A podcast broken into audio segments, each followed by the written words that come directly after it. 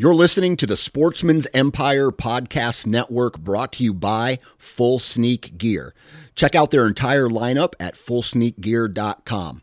Also, be sure to check out our entire stable of podcasts at sportsmansempire.com. Interstate Batteries offers a wide variety of batteries for your everyday needs. Stop into one of their thousands of retail locations and talk with a battery specialist about batteries for your truck, trail cameras, and even those weird batteries for your rangefinder. Interstate Batteries even offers cell phone repair in certain locations. For more information, visit interstatebatteries.com. Interstate Batteries, outrageously dependable. You're listening to The Western Rookie, a hunting podcast full of tips, tricks, and strategies from seasoned Western hunters. There are plenty of opportunities out there. We just need to learn how to take on the challenges. Hunting is completely different up there. I've harvested 26 big game animals. You can fool their eyes, but you can't fool their nose. 300 yards back to the road turned into three miles back the other way. It's always cool seeing new hunters go and harvest an animal. I don't know what to expect. If there's anybody I want in the woods with me, it'll be you. Welcome back to another episode of the Western Rookie Podcast. I'm your host, Brian Krebs, and today I have Jeff Cordero. And I saw your Instagram.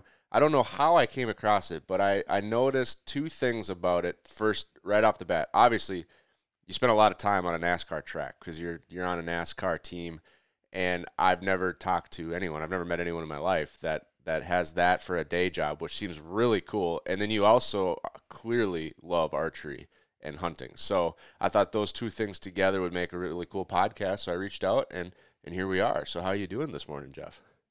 Doing good. Uh, it was late night last night. We actually, speaking of the NASCAR thing, we won yesterday's race. Heck so yeah. uh, that puts five on the season. Um, yeah, that's it's good, man. Uh, so yeah, my full time job. I'm a front tire changer on the number 24 car for William Byron in the Cup Series. This is my 14th year being in NASCAR, pitting race cars, and making a living from doing it. Uh, not all of them have been with William. I've been on some other teams, but uh, yeah, it's it's quite the day job, I guess. it's uh, it's a lot of fun. It's a lot of fun. It's it's interesting that you say you're a front tire changer on the team. So it's Yep. that dialed in where everyone's got like one specific job. Yeah, especially when it comes to the pit crew side of it, we have one front tire changer, which is me. I do both the right front, and left front. We have one rear tire changer. He does the right rear, left rear. We have one jack man, one tire carrier, one gas man, and we all specialize in what we do. Uh, so there is no like, I'm not going to carry tires one day, or I'm not going to jack the race car one day. Like I am very specialized at what I do, and that's kind of how it is in rate the racing industry. Is everyone kind of has their job, and that's what they hone and craft. It's like, yeah, it's like you're not going to see, you know, Tom Brady stepping up on the offensive line to throw some blocks, you know. So it's it's uh it's very specialized. How do you how do you get that job? Do you do you say like, "Hey, I want to work in NASCAR," and they're like, "Well, how fast can you change tires?"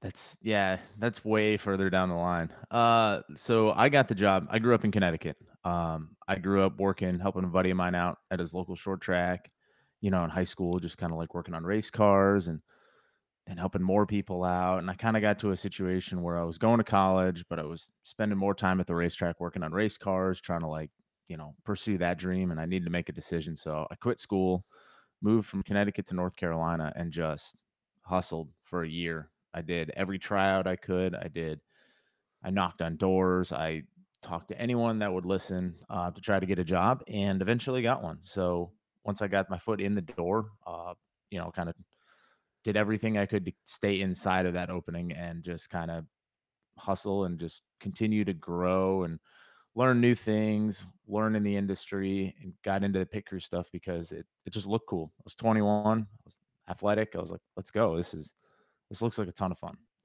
Well, it does look like a ton of fun, and I will admit I am not I'm not the most knowledgeable guy when it comes to racing. I know that there's like a difference between NASCAR and IndyCar, and I mean I know that there's some differences, and I've watched a few races, but I am, you know, I don't watch all of them. I really don't know what the season looks like, if you will. And so that's, I guess, what I was just going to lead into is is what is the what does your race season look like compared to hunting season? Is it like pretty much a summer thing and then it wraps up pretty nicely for fall, or is there a healthy overlap where you're like, oh man, I'd love to hit the woods, but we got a race and I'm I'm the front tire changer, I got to be there. There's a healthy overlap. Uh, so we race from Valentine's Day weekend all the way until the first weekend in November. Every weekend we're doing two races, Saturday, Sunday. So we are busy. So like during those September months, like the late August, September, October, and early November, I'm at the racetrack. And the further we get into the season, so like starting the beginning of September is when we start our playoffs. So that's when everything's more important. That's when everything's more ramped up. Everyone's trying to put in extra time, extra effort. Um, it's a little harder to get days off, you know, to go do whatever during the week. So it, yeah, it's like I got two things that are kind of coming together at the same time in the fall, and it's. I mean, it'd be great if NASCAR was over by September, but it's just not. And uh, it's been a learning experience and trial and error trying to figure out how to hunt around the NASCAR schedule because, like you said, like I have somewhere to be every weekend. It's not like I can just take a race off. I have to be there. So, trying to coordinate everything and get into the Western hunting and traveling and doing all that and being able to navigate that has kind of been kind of I don't know. I don't want to say this where I like I, I strive, but it's something that I have to pay attention to, and I think I've got it ironed out pretty well now. Yeah, that sounds really challenging because you know the average person works probably the opposite, like Monday through Friday, and then they usually have some stuff going on on the weekends where it could still be hard to pull away for a weekend. But when you have every weekend, like you know it's blocked. So how does it work to get out like early season, September, October? Because I do. I mean, I have obviously I watched you get you did some tack stuff or some some mountain 3D courses and a couple elk hunts. Like, what does that look like then? Do you have to get like a backup to cover a weekend so you can be gone a good stretch, or are you just like, hey, we can leave Monday morning, we got to be back Friday evening? Yeah, it's the it's I have hard in and hard out dates, and it all bases around the the NASCAR schedule, where we're at that weekend, where we're going. Um, so for me, like September, that, that rut hunt that I like to do, go out west where I did Colorado, I've done Montana, I'm headed out to Montana again. We run Bristol Night Race, which is on a Saturday, which most of our races are on Sunday, but there's an occasional few that run on Saturday night. So it kind of gives me an extra day the lead in the later in that next week. So we run Bristol Night Race Saturday night, uh, September 16th. That is not too far from us. Bristol's not that far from North Carolina. So we'll fly right back. We'll land probably, I don't know, one, two o'clock in the morning. And I have a flight out of Charlotte at 540 on Sunday morning to fly out to Bozeman.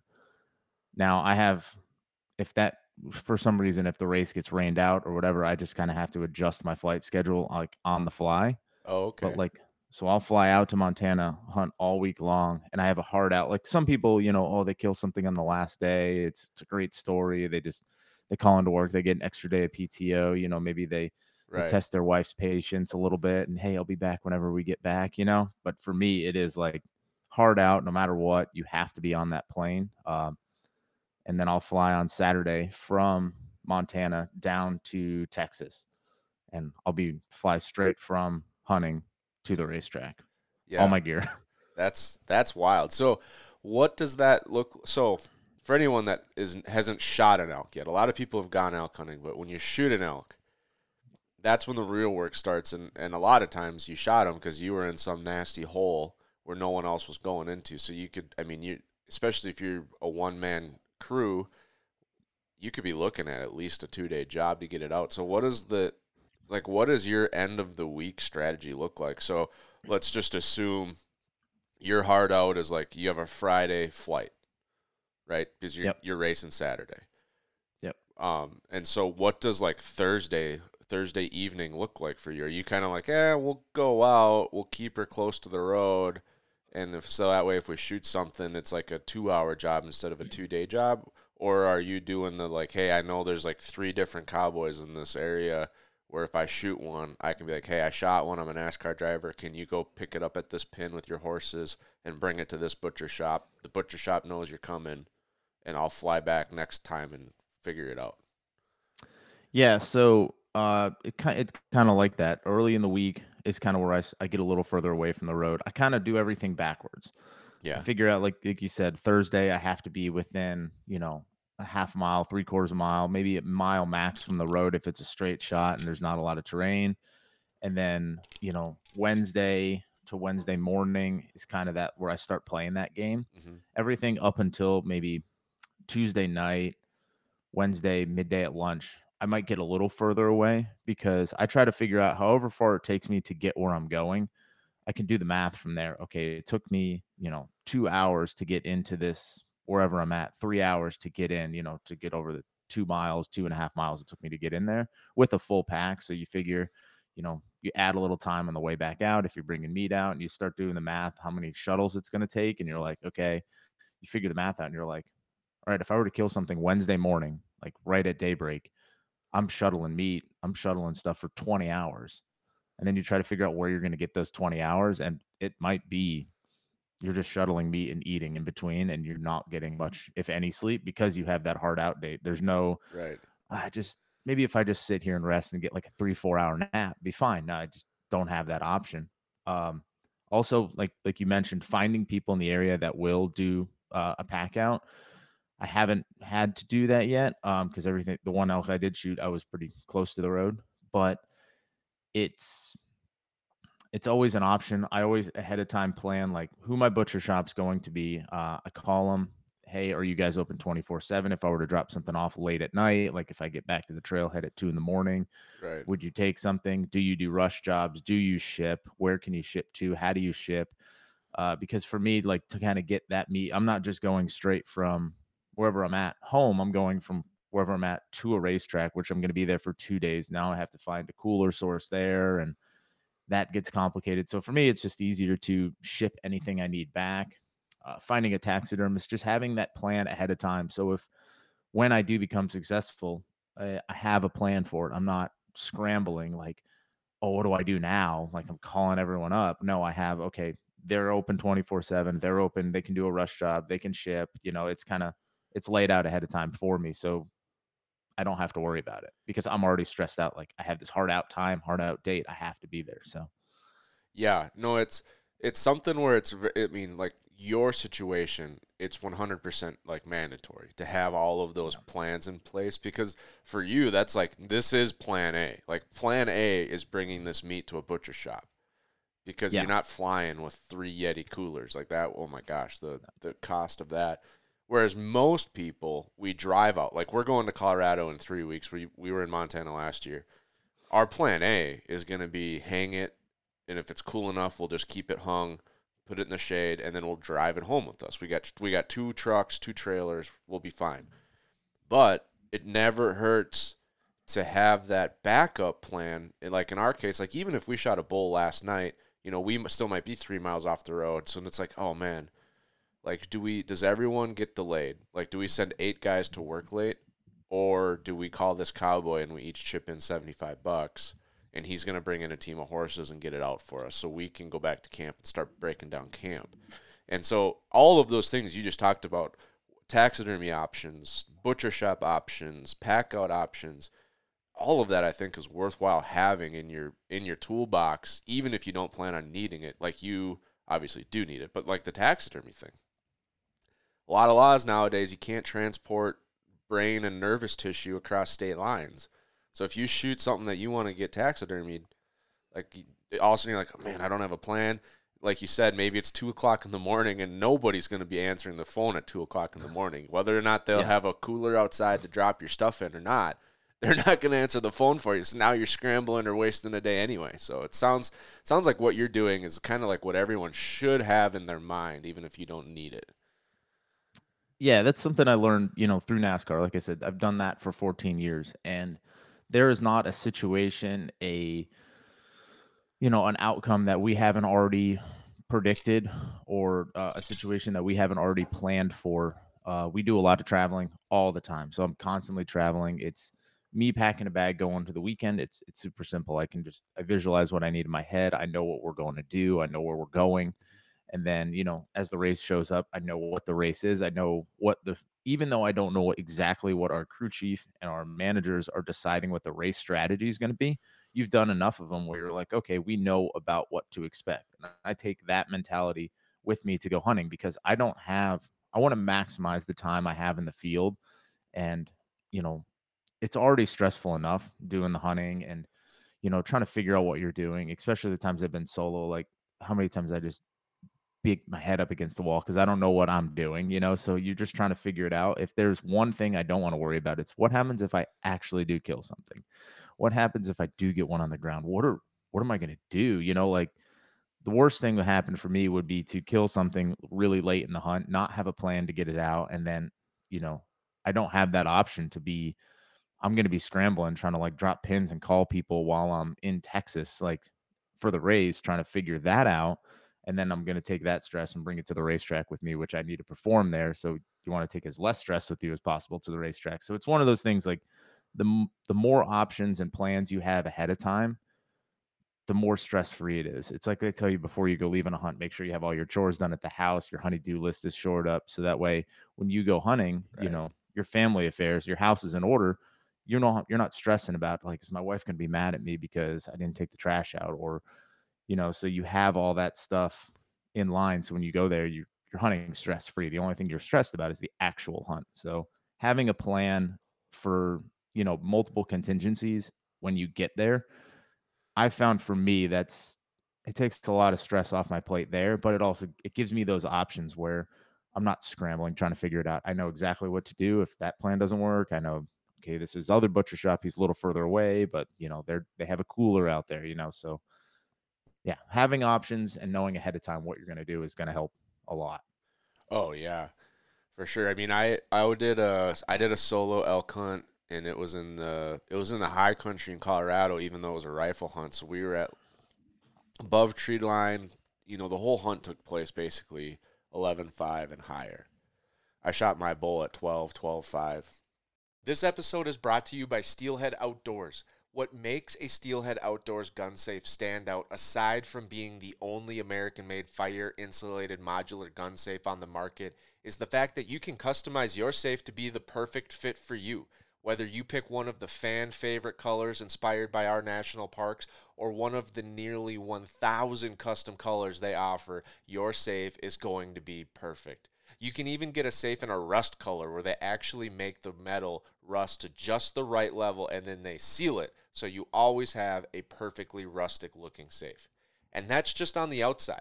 When it comes to the inside, you can configure it all kinds of different ways by adding panels to the door, using shelves on half to organize ammo, or even adding their motion activated light kit. I went with their brand new Recon 32 line in the awesome tactical looking black and white. And I currently have my safe set up with long guns on half and shelves on the other side so I can store all of my ammo, and I love it. But the best part is it's completely modular. So as your firearm collection grows, you can configure your Steelhead Outdoor safe to match. Check out steelheadoutdoors.com to build your custom safe and use the code Western Rookie, one word, Western Rookie, to save $150 on your Steelhead Outdoors safe. Oh. And uh, I was by myself, and then it started to snow, and I wasn't eating enough, and I start and I wasn't drinking enough, and so then I started getting like cramps, and I started having like all kinds of like issues, like I'm dizzy, and but I'm still hunting. And I, it's just kind of weird when you get up in the mountains. It's almost like your appetite just goes haywire, and you like you have oh. to force yourself to eat sometimes. And I think that was the problem. Is like I'm just not hungry, and so I wasn't eating enough. Well, I got on. I glassed some elk, and they were way up. I mean, it was like a mile up, and then like two or three miles down a ridge in the snow, and it was 12 inches of snow above the tree line. So you're post holing pretty much every step and I'm on my way to these elk, and I'm like halfway there, and I can see them with my naked eye. You know, they're they're over there. They're like a mile and a half over there. I can see them bedded up in the sun, and I'm like, I gotta turn around because like I even if I shoot this thing, I'm not gonna be able to get it out of here by myself. There's no like just straight down the mountain option to the road. Like both sides of the mountain are like cliffed out black timber nastiness. And I so I just walked away because I didn't make a plan ahead of time that would that would work out for me. Looking back, I should have had that backup option of like who could I call to help, like a team of horses or something. If there's, I mean, imagine if it was a once in a lifetime bull and you got to walk away from it because you didn't make a plan to get it out of there. Yeah, and I I think going into that too, like I plan, you know, the back half of the hunt, what I'm going to do when I'm successful, but a lot of it goes into planning the hunt at the beginning side of it with the e scouting and figuring out where I'm going to go, knowing how much time I have. You know, like I don't want to get myself into a situation where, yeah, Wednesday I have to come out wherever I'm going, but I'm six miles away from the road. You know, so I'd love to go, you know, steep and deep, get out there away from people. Like for me, that that sounds awesome. But like in reality, if I'm by myself, I can't.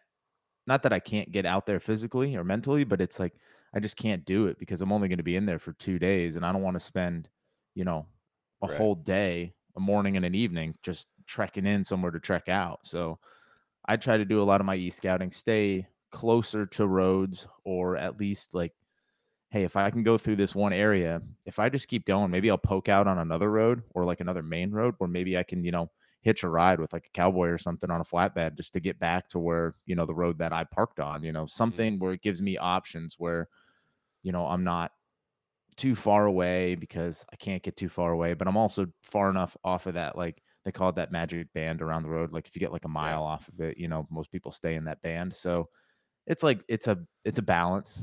So I'm usually in that like, I don't know, mile to three miles off the road, but it's also not straight up vertical. I try to not take easier routes, but routes that are manageable. Where if something does get down, I don't have to kill myself trying to get it out because again, I'm going somewhere that weekend to perform a duty, you know, an Right. athletic performance duty. So I can't like I'm already trashing myself enough throughout the week. There's I don't want to absolutely murder myself because I don't have 10 days to recover when I get back home. Yeah, no, that makes a lot of sense. Uh, do you typically backpack hunt? Like, set up, you hunt all day, find a spot, set up your tent. In the morning, you break your tent down, put it back on your pack, and keep going. Or are you doing like a spike camp slash base camp where you're returning to that same spot every night? Uh, a little of both. So when I did Colorado two years ago, I that's what I did. I kind of uh, camp on my back, got in somewhere, camped, um, got on elk the next day, was in there for two days, and then for the rest of the week, I'm pretty much sleeping out of the truck or right at the truck. Uh, last year of Montana, just the way things went, I went to a spot that I thought was going to be really good, and it would have been really good two weeks earlier, but at the time I got there, it wasn't. And I was kind of like, I don't really want to spend all this time in here. It's like windy. I'm not seeing anything, and the sign I'm seeing is really old. So for me, I don't have the time to. If I'm not seeing elk or smelling elk or seeing sign like fresh, I don't have time to go in somewhere and hole up and try to glass and try to figure it out. So for me, like if I get in there, even if it's a four or five mile hike in, and I'm not seeing anything, I'm gonna turn right back around and work my way out and go somewhere else because I'm I don't have the luxury of just waiting for him to kind of pass through back there. So yeah, I, it's a little of both. It just depends. I have everything to spike camp, and that's also a lot easier to pack on planes and travel with. So Yeah. uh, it makes it where it's like, yeah, I have a base camp. Like people have their base camp back at their truck, but you know, it might have luxuries of like real food, grill. You know, for me, it's like I'm still eating freeze dried meals at the truck, and I'm still, you know, sleeping on my sleeping pad on the ground because I don't have I don't have the luxury of bringing a lot of stuff like in a truck for a camp. So it's I don't know, it's like spike camping at the truck. It's not the most glamorous, but it's uh it's what I can fly with. It's still better than it's still like nicer, more comfortable than uh than true spike because you can like yeah I can turn my truck on, listen to the radio, AC, better seat. I can sit on the tailgate. I can get out of the shade or out into the shade or whatever.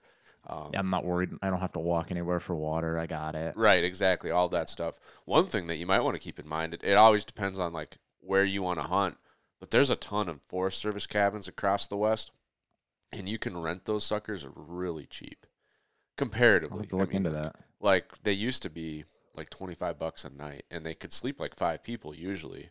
So Hmm. it's it would give you like usually they have like a wood house, like the rangers chop wood, keep them stocked up, so you could have like a wood fire if you get wet and dry out, and then like you could cook some stuff on. Like you still can't bring a lasagna because you're flying. It would just you know Yeah. incremental um, comfort, but yeah, those things go pretty well. But that was what I was going to ask because it does seem. Well, it seems like what you're doing is like default aggressive. I don't know if you listen to like Jocko or read his books, but like how they operated in the SEALs was always default aggressive, and it seems like that's kind of how you're hunting. Like you're like, I have to be really fast. I have to be really efficient. Like if there's not elk here, I don't have time to waste for them to come back in here. I have to move fast. I have to go in deep right off the beginning of the trip. Whereas I feel like our group and a lot of groups they start out slow. It's like, all right, let's check out here, and and then you start like expanding your circle and and how aggressive you are towards the end of the hunt because you're like, we're running out of time now. Let's dive really in deep. We know there's going to be elk there. When you talk to other elk hunters, do you feel like you're you're like doing better overall? Whether it's like not necessarily always tagging out, but you're like they're like, yeah, we didn't get into elk until like the last day, and you're like, I was into elk like day one. Like I, I don't know, I just dove in, and all of a sudden there's elk there. Do you feel like your system is like getting you closer right off the bat? Yeah, I do. Uh, I think that um, I am aggressive, a little more aggressive on my hunt strategy, and some of that comes from you know being in racing. It, we're, we live by the stopwatch. Everything is fast. Everything is timed. So you have to be aggressive for it. Uh, I think I carry that into the elk hunting because, like I said, I don't have time to kind of piddle around and you know go Right. check this area out or go check that area out. I kind of make these when on my e scouting plan. I've done the Mark Livesay's tree line pursuit. I kind of have my my plans Mm. where I'm going, and I plan A is I'm gonna. This is an aggressive one. I'm gonna get in here. It's maybe gonna be the furthest one from the road. It's gonna be the hardest one to terrain traverse to get there. I'm going to check that out. And if I'm not seeing elk, I'm out. I'm already going to plan B, whether it's later that day, whether it's the next morning, whether it's, you know, moving spots at night. It's, I just don't have the time to waste. Like, I, it would be great if I had 10, 14 days to go out there and just kind of like chill and kind of ease into it. Mhm. But it's like right out of the truck, it's loaded up, gone, no hanging out. If I have time during, if I have daylight hours to move, I'm going to do it. And even at night, I'm going to move, whether it's, I've done the road bugling thing at night, trying to listen for bugles. Um, I've also, I think this is pretty underrated, but like if you're driving in a unit, you can see where people are camping, and then you can see where those people are camping are probably going to be elk hunters, especially that time of year. Mhm. If you watch as you're driving, like maybe you're moving spots middle of the day, national forest roads, you know, you might move and you might see this truck that was parked at this campsite two days ago, but now it's parked over here down this national forest road. You know, they they've probably gotten into elk or they're there for a reason. So learning how to hunt off of the pressure, like where people are going. I'm not saying just blow up their spot park next to them and walk in and be like, "Hey, what's going on?" But hey, if they're in this little condensed area, you see a few trucks parked off these National Forest Service roads. It's like maybe one person might be just going for a walk in the woods with their bow, but there's three trucks within like a mile. Maybe there's elk in here, you know, and you start you look at the map real quick and you're like, okay, there's a water source, there's feed, you know, maybe they're not that deep. You just kind of Right. it's public, man. You just get in there and yeah, it sucks, but I don't know. You mean, you can hunt the that. fringes too. Like you're you're just elk are like especially in the west, they they can be a little nomadic where it's like, hey, they might be in this drainage this this year, but then like especially cattle grazing rotations, that can switch up like what side of a drainage the elk are on. Like if if this is the summer range this year, so this other range is the winter range, he probably hasn't grazed that. So that one's probably full of feed this year. And so sometimes you're just like, hey, all the trucks are over here this year. The elk must be in this drainage. And, you know, obviously, if there's four of them parked on this trailhead, I'm probably not going to hit that trailhead. I'm just going to look at the map and be like, okay, they're going up this way. Uh, Right off the bat, they're probably pressuring this little area anyway. So I'm going to come in around this, like, this way, you know, hunt this fringe. And Hundred percent. yeah. Yeah, it's it, like it's just me when I'm out there, or it's me, maybe me and a buddy, you know. But if I had if I had 20 people out there hunting, you know, it kind of like if we're all in the same area, like that's it's probably they're there for a reason, Yeah. you know. Especially if they've drug a camper out there, they've probably been there for a little bit. Maybe it's yeah, one truck. If I've got I've driven in, I've driven in really deep to somewhere. down some really sketchy roads to this awesome spot that I thought was going to be great. And I get there and there's not a single truck. There's nothing. There's no old campsite. And I'm like, I'm either going to be smothered in elk or it's going to be a ghost town. And I walked around for a whole day and it was the one in Montana where it was windy and I saw a ton of old elk beds, a lot of old sign, but it was old sign. They had already moved up and gone out of there. And I'm Yeah. like, yeah. dude it's tough I, like that it's not like whitetails where you know like we have the family farms back home and we just i just me and my wife just bought a farm that we live on now and especially at the family farms back home like i'm 20 years into hunting that property so i know like i can look at the map and be like all right i'm gonna see like 15 deer tonight if i sit in this one stand and these are Yeah. like seven eight generation does from when we started hunting this farm it's just it happens every year the same way but with elk, it's like the week to week it can be different. Like you said, like they were in this valley two weeks ago. Like there's all kinds of two week old sign. There's rubs on every tree, yet there's no bugles. There's no elk. All the wallows are cleared up. Like they're obviously not here today. And then two weeks from now, they could be back in that, back in there, hot and heavy. And you, you never really know where you you know like hey there's mount there's elk in those mountains right like whatever Yeah. pick a mountain range in Montana there's elk in the mountain range but they might not like to pick the spot they could be two miles to the left two miles to the right up 3000 feet down 3000 feet and you can't like even if you have those 12 10 to 14 days it can be hard to dial in on them and you're doing like typically it sounds like four real days of hunting with like two what weird days on either end traveling like maybe you're getting in at 2 p.m. so you can get a couple hours in on the slope that you know that day you arrive and, and maybe your flight's not till 6 p.m. on Friday night so you can hunt a little bit in the morning or basically at that point you're probably more so scouting for if you ever come back to this unit on your way out with the truck like taking a couple new roads on the way back but yeah so it's like 4 days you got to you got to make them count Yeah, and I think like I kind of got to a situation a couple years ago. Probably it was pre-COVID, and it was it was one of those things where I'd, I'd seen people elk hunting. You know, I'd followed it on Instagram, watched it on YouTube, and I'm like, man, that'd be really cool to do. But I just don't have the time to do it. I don't have the time to invest in it. Mhm. I can't drive out there because if me from North Carolina driving even to Colorado is 24 hours, it's a whole day wasted driving. So I'm like flying with all that stuff. It just seemed like too far out of reach. And I kind of was just, I started thinking about it and I'm like, well, I can afford to fly out there. So I'm just going to fly out there.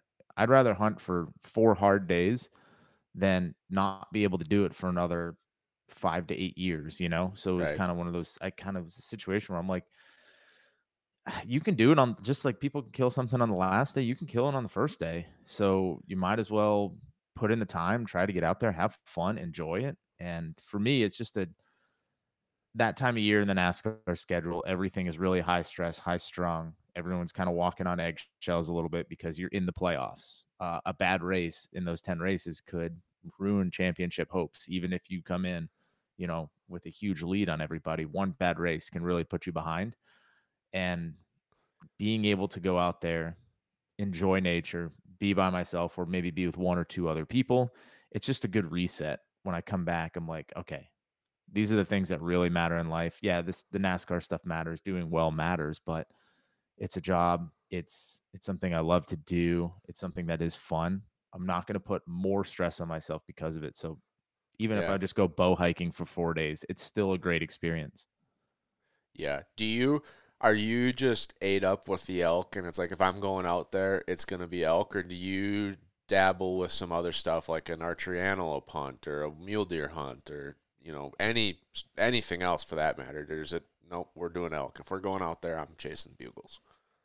So uh Montana, I have a combo tag again. So if I come across a mule deer, I'm going to shoot a mule deer. Uh but it's not something that I'm this is like I'm not setting out to hunt mule deer every year.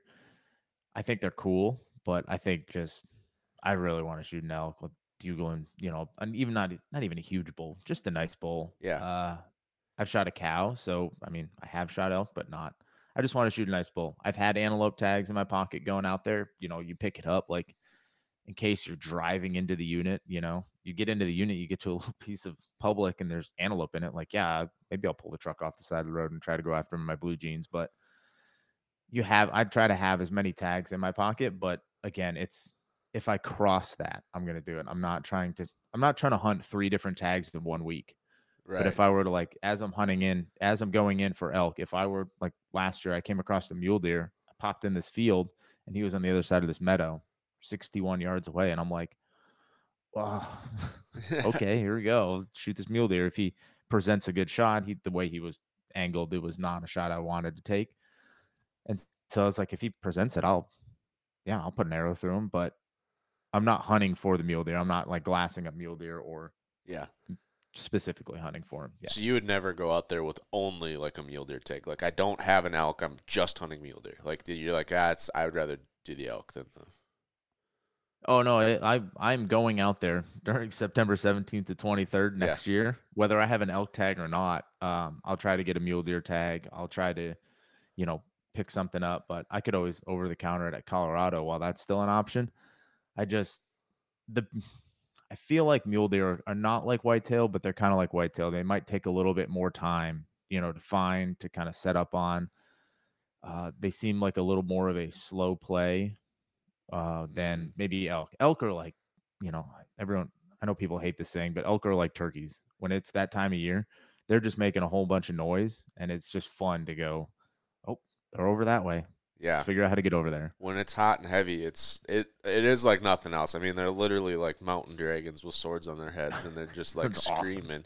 I I mean, I've had it a few times where we've been close enough, but still like thick black timber, so you can't see it yet, but it's bugling so loud your chest is rattling, and you're like, Yeah. dang, like that's some loud. Like I don't know, because some bulls they don't, they're not like I've seen them bugle at 40 yards and they're not that loud still, but other bulls, and maybe it's just the way like the black timber makes everything like echo and reverb, but yeah, it it's there's something special about it. That's why every year we pretty much always are doing a an archery elk hunt. Our group really doesn't. We've talked about it because it's hard to get tags year after year, and it's hard to align schedules. Like our group is eight people, so it's hard to align schedules. It's hard to get everyone drawn. You can't apply as a true group almost anywhere because they all have group size restrictions. And so we've talked about like, well, what if we did like a spot and stalk mule deer hunt or a rifle elk hunt or a rifle mule deer hunt? And everyone's like, eh, I don't know. I mean, that's not like I'd say no, but if I have one week, I'm gonna, I want to chase bugles. Yeah, I think too for me, I'm not against doing, you know, a later season hunt uh, or a rifle hunt. It's just when I get to that point in November, when the season's over, I've traveled for 40 weeks. I got to spend some time at home. Uh, to come home right after the season's over and pick up and leave for you know two weeks or drive somewhere out west, I my wife would not be thrilled about it. And again, I want to be home. I've spent time away. Like, yeah, I might do something like a whitetail hunt around uh, the area for a couple days, but Yeah. it's tough. Are you? So what does the off season look like for a NASCAR team? Like, are you practicing in the off season between basically? It sounds like Halloween to Valentine's Day, or or is it kind of just Uh, free time? It's a little of both. So we have a lot of the a lot of the stuff that we use throughout the year, a lot of the equipment, um, the pit boxes, you know, all that kind of stuff that travels with us every weekend that we kind of work out of. Those that equipment comes back to the shop. We tear it all down. We get it repainted, repowder coated, refix things that get broken because it just gets banged up throughout the year. Mhm. Uh, you're just spending time freshening things up essentially through the month of end of November into December, and then once January kicks around, once the new year starts, we're right back back out there practicing. So we get about a month and a half, almost two months, where we're not doing pit stops, not practicing, um, letting our bodies recuperate, heal, just taking some time away. But we're still working. We're still trying to, you know, get everything ready for the new year because you only have it's dang, it's only three months from when the season's over about to when it starts again. Yeah, So you don't have a ton of time. yeah. It does sound like it's. It, it sounds like it's year round, basically. Like Yeah. it's it's forty week season, but it's year round. It's a year round gig, right? It's a year round job because it sounds like it's kind of like farming. Like, yeah, we the harvest is done, but then we got months of fixing everything we broke throughout the year, getting everything ready, making any tweaks we decided we wanted to make, and yeah, that does sound like a lot of work. Um, Yeah, you just kind of like during the season, everything is you, there's not enough time to fix anything. It's just kind of you band aid it and you just figure wait until you figure it out at the end of the season. And the end of the season's a little more low stress. It's a little more laid back. Um, you know when the first race is going to be, yeah, and you know when they're coming to pick up the equipment to bring it to the racetrack. So as long as your stuff's done, the cover's on it, and it's out back ready to load for them, then just kind of get it done at your own time. Yeah. Who's the real boss on your on a NASCAR team? Is it the driver, or is there someone else that's making the, all the decisions that the driver reports to? Like, how does that kind of work? I've always been curious.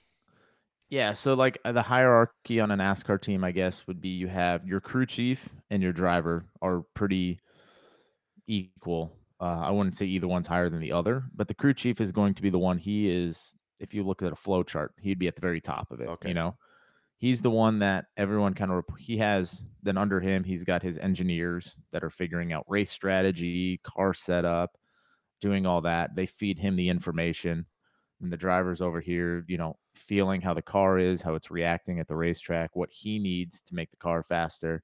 And then that group, engineers, crew chief, driver, all kind of work together. And the crew chief's the one who actually makes those decisions. Like, Okay, this is the setup we're going to run.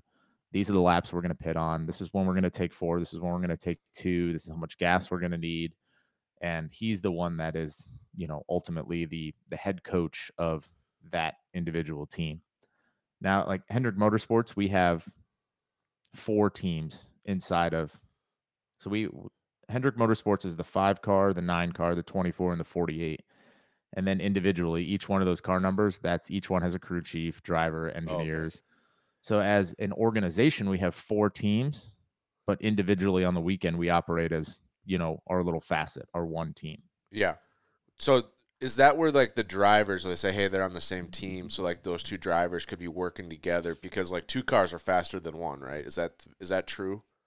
Some places we go to, yeah, that's definitely true. Okay. Uh, uh, you want to work.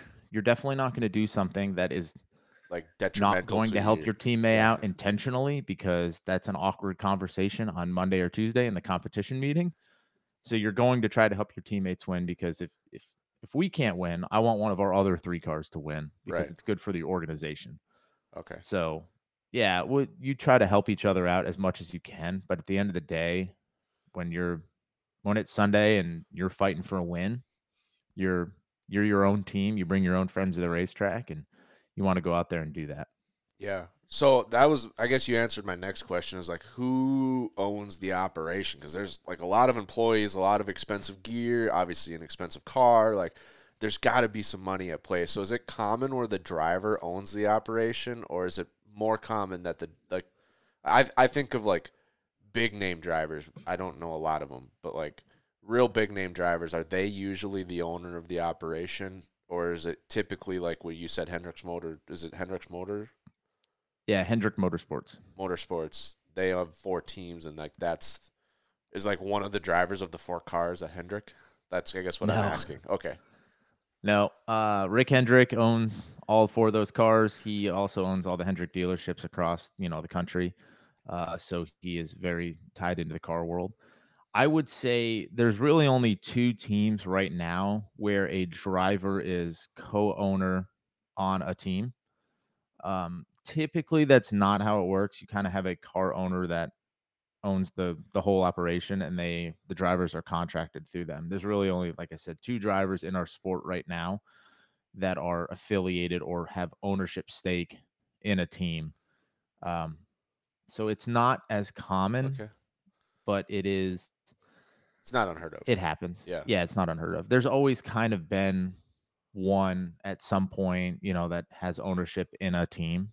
Um, and maybe that the ownership stake is part of the way that they, you know, negotiated their contract to get the salary, you know. So, hey, instead of maybe paying me X million dollars to drive, give me, you know, 10% ownership in the company. I don't know. But so it does seem like that can be a, you know, a negotiating or bargaining tool for them.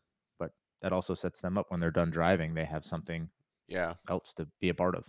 yeah, I got you. I, yeah, because I was just curious of like how. So that then the race car drivers probably like obviously a hired position, whether he's contract or an employee, but like he has to probably go through a lot of vetting and performance and tryouts and show that he he's the he's the one you want driving your car because at that point it's a pretty big investment, I assume.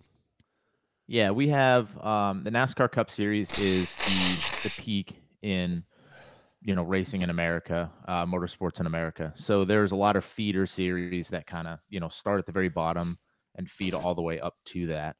You have you know your local short track stuff on the weekend where you know just your average Joe is out there with his race car trying to have fun, compete. Uh, maybe some young kids got aspirations of getting to the Cup Series one day, and then you know you kind of move up that ladder of mm. from like the local short track stuff to maybe some regional stuff to the truck series, then the Xfinity series, and then you get all the way to the top in the Cup Series. So for a driver to be in the Cup Series, you you kind of have to prove yourself at each level on your way up there.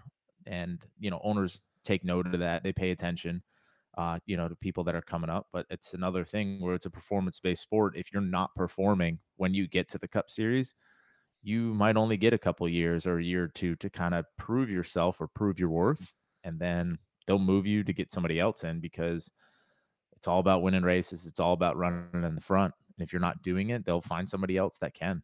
Yeah. So that leads to a good point when you said it's like a performance sport, and obviously, like that goes for you on the crew, it goes for the driver, it goes for the the crew chief, everyone obviously has to be performing. And so I was just gonna ask, like, when you when you go to the gym, because obviously, you know, post a lot of stuff from the gym. Are you thinking like, hey, I'm training for NASCAR, or are you thinking I'm training for the mountain?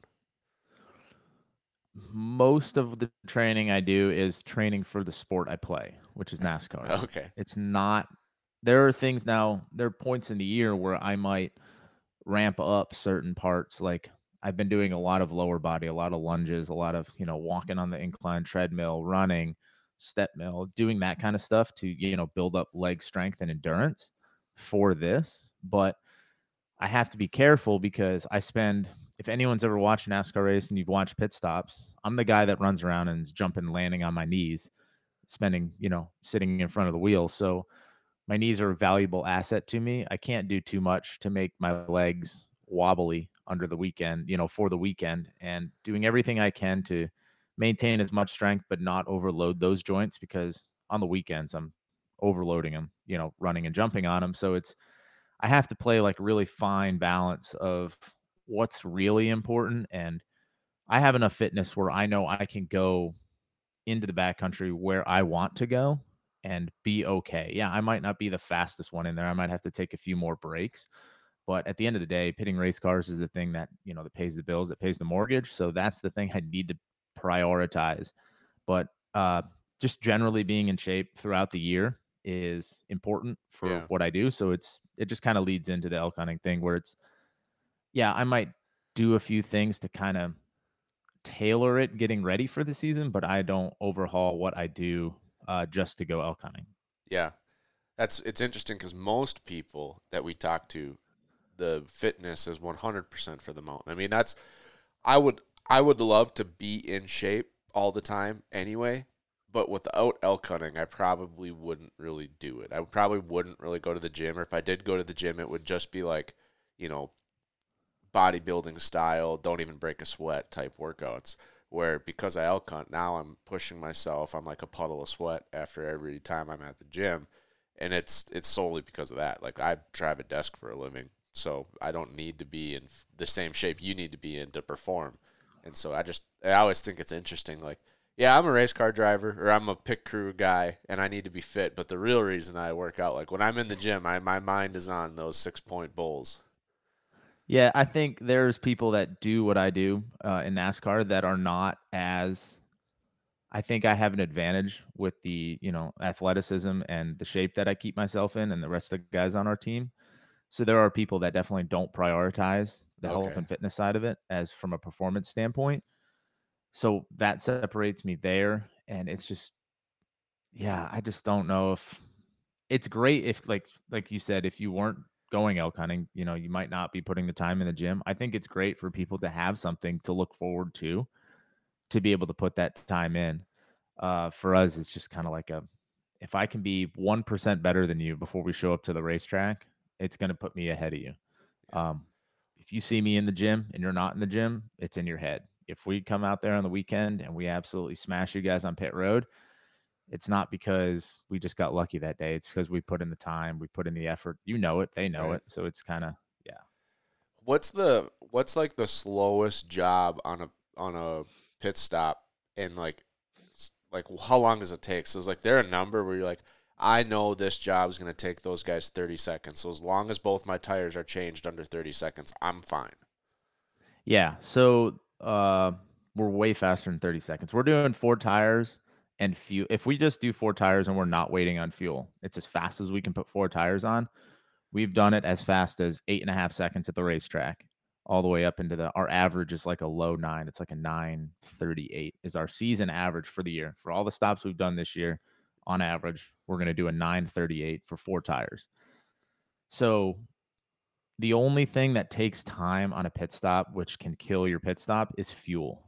We only can flow fuel so fast, Right. and the rate that the gas cans flow eh, compared to the the rate that we can do pit stops, like four tires in, if you're taking anything more than 15, 14, 15 gallons of gas in that pit stop, you're going to have to wait on the gas man to get it full. And it's not that the gas man's slow, it's just the fuel only flows so fast and you have to put so much of it in there. You're just kind of like, yeah, we can do four tires in nine flat, but it's going to take him 12 seconds to get 19 gallons in. So you just that's those are the stops where maybe you don't maybe you don't push as hard. You know, it's like I'm not going to push as hard early in the elk hunt, you know, like with marginal wind as maybe I would on Wednesday afternoon or Thursday morning. Because I'm like later in the week, I'm not worried about blowing those elk out because I'm not going to be there next week. Right. But so the pit stop is kind of the same way. When you're going to wait on fuel, maybe you don't push as hard, you don't take as many risks. You kind of just back down 10% and just Yeah. make sure your job's done before his.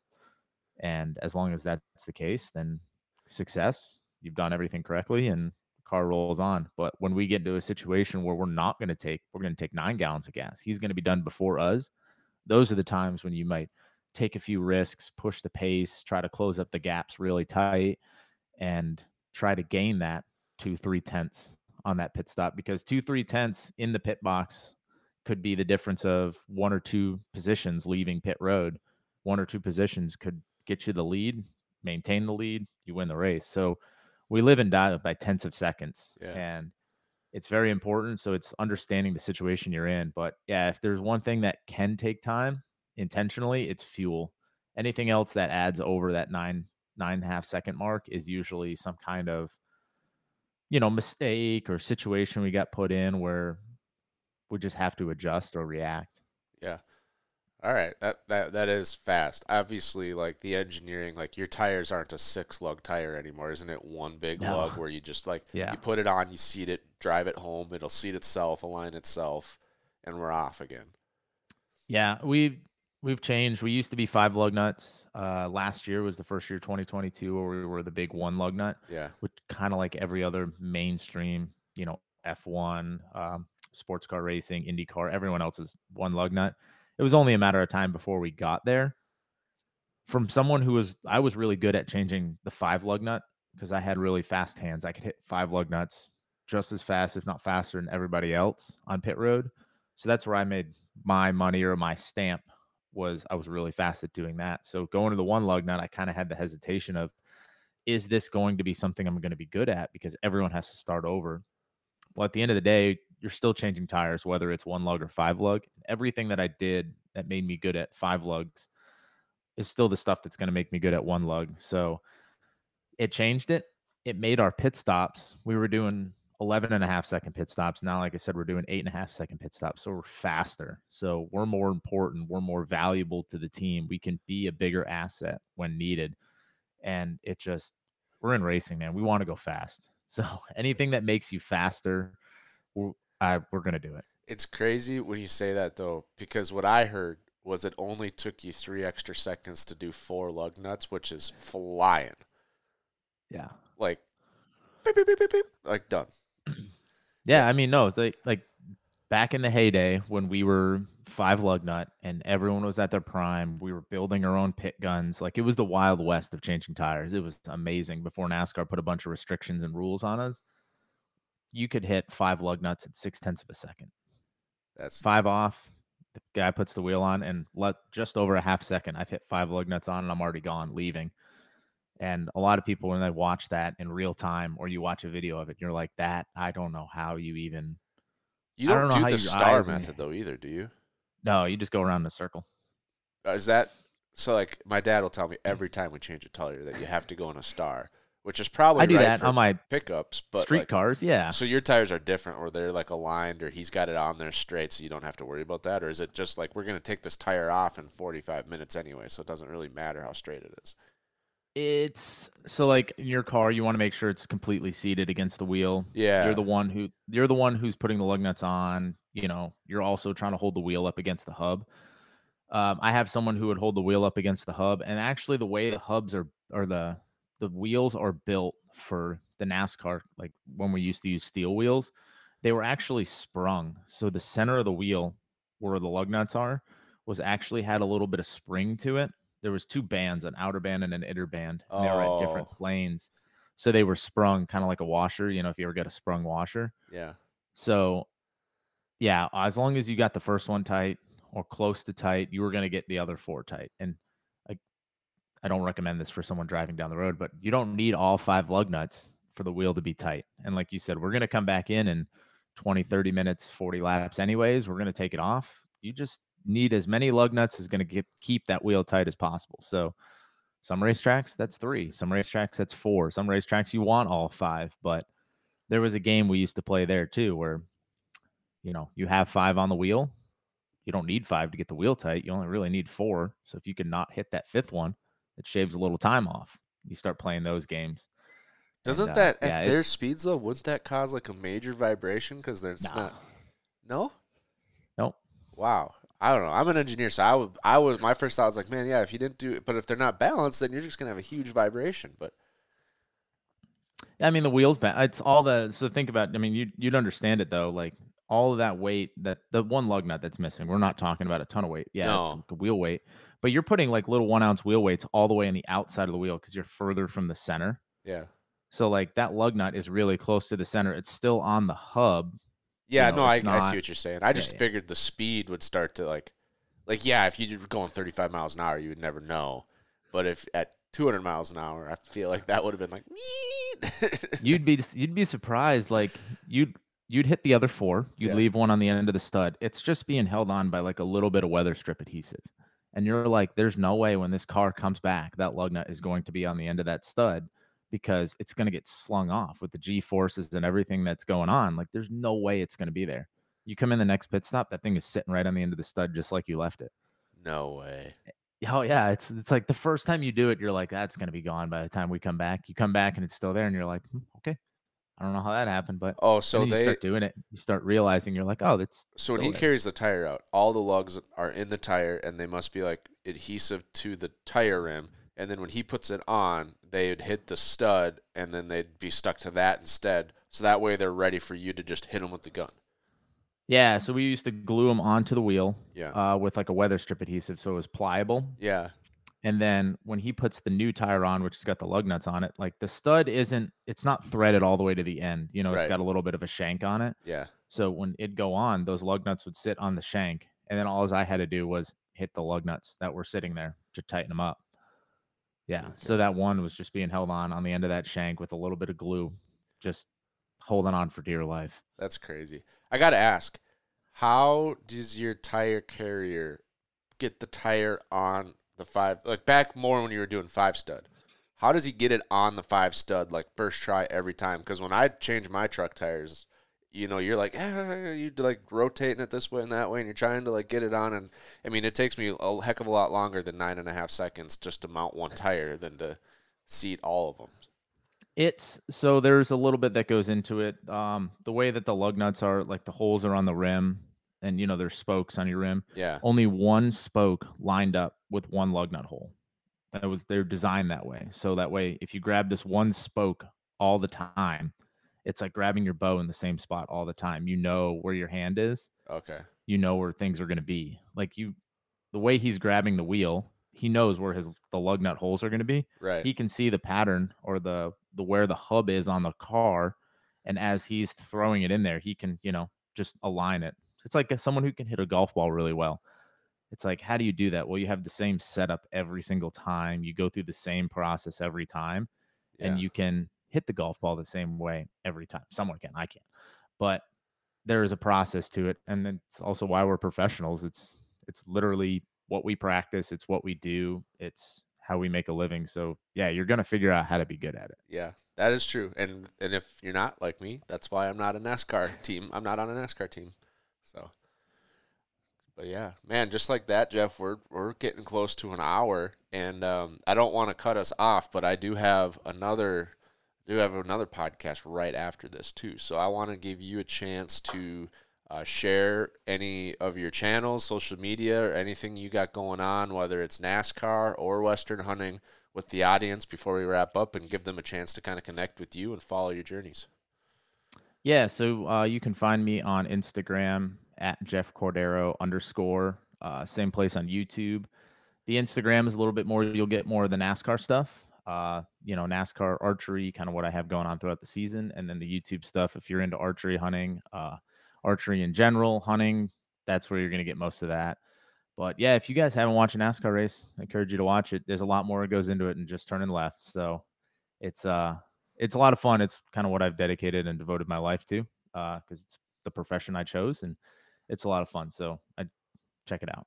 I would want I want to watch the NASCAR like you know if NASCAR is on ESPN or what I don't even know. I'd want to watch ESPN two where the cameras are all reversed and they're pointed at you guys. Like I want to watch that part of the show, like what you guys are doing, like the lap before they're coming in, like quick, quick, girl, let's go. We're, he's coming in, thirty seconds, and then like all that stuff, and then all of a sudden it's like done, and you're like, holy shit, that was fast. I want to watch that side of it.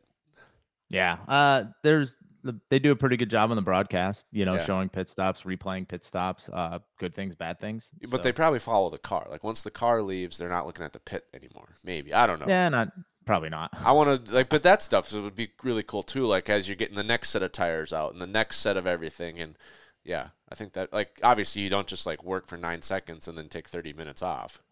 Yeah, you you kind of get into the I'm not going to get too far, but you get into the thing where it's people see the racing but they don't see what happens behind the scenes and usually what happens behind the scenes is way more interesting than what's actually going on on the racetrack under caution laps. Yeah, that's what I would. That's that's exactly what I was saying. Is I don't want to watch that stuff behind the scenes, but but yeah, thanks for uh, being here, Jeff. Sharing some of your day job, sharing some of your western hunting experiences, and uh, good luck. Good luck on both, really. I mean, good luck this fall out elk hunting. We'll have to stay in touch and see see those uh, pictures of your four day successful elk hunt, and then good luck, obviously, on the racetracks on the weekends too. Man, I appreciate it. Yeah, thanks Good luck to you as well. and thank you for listening, folks.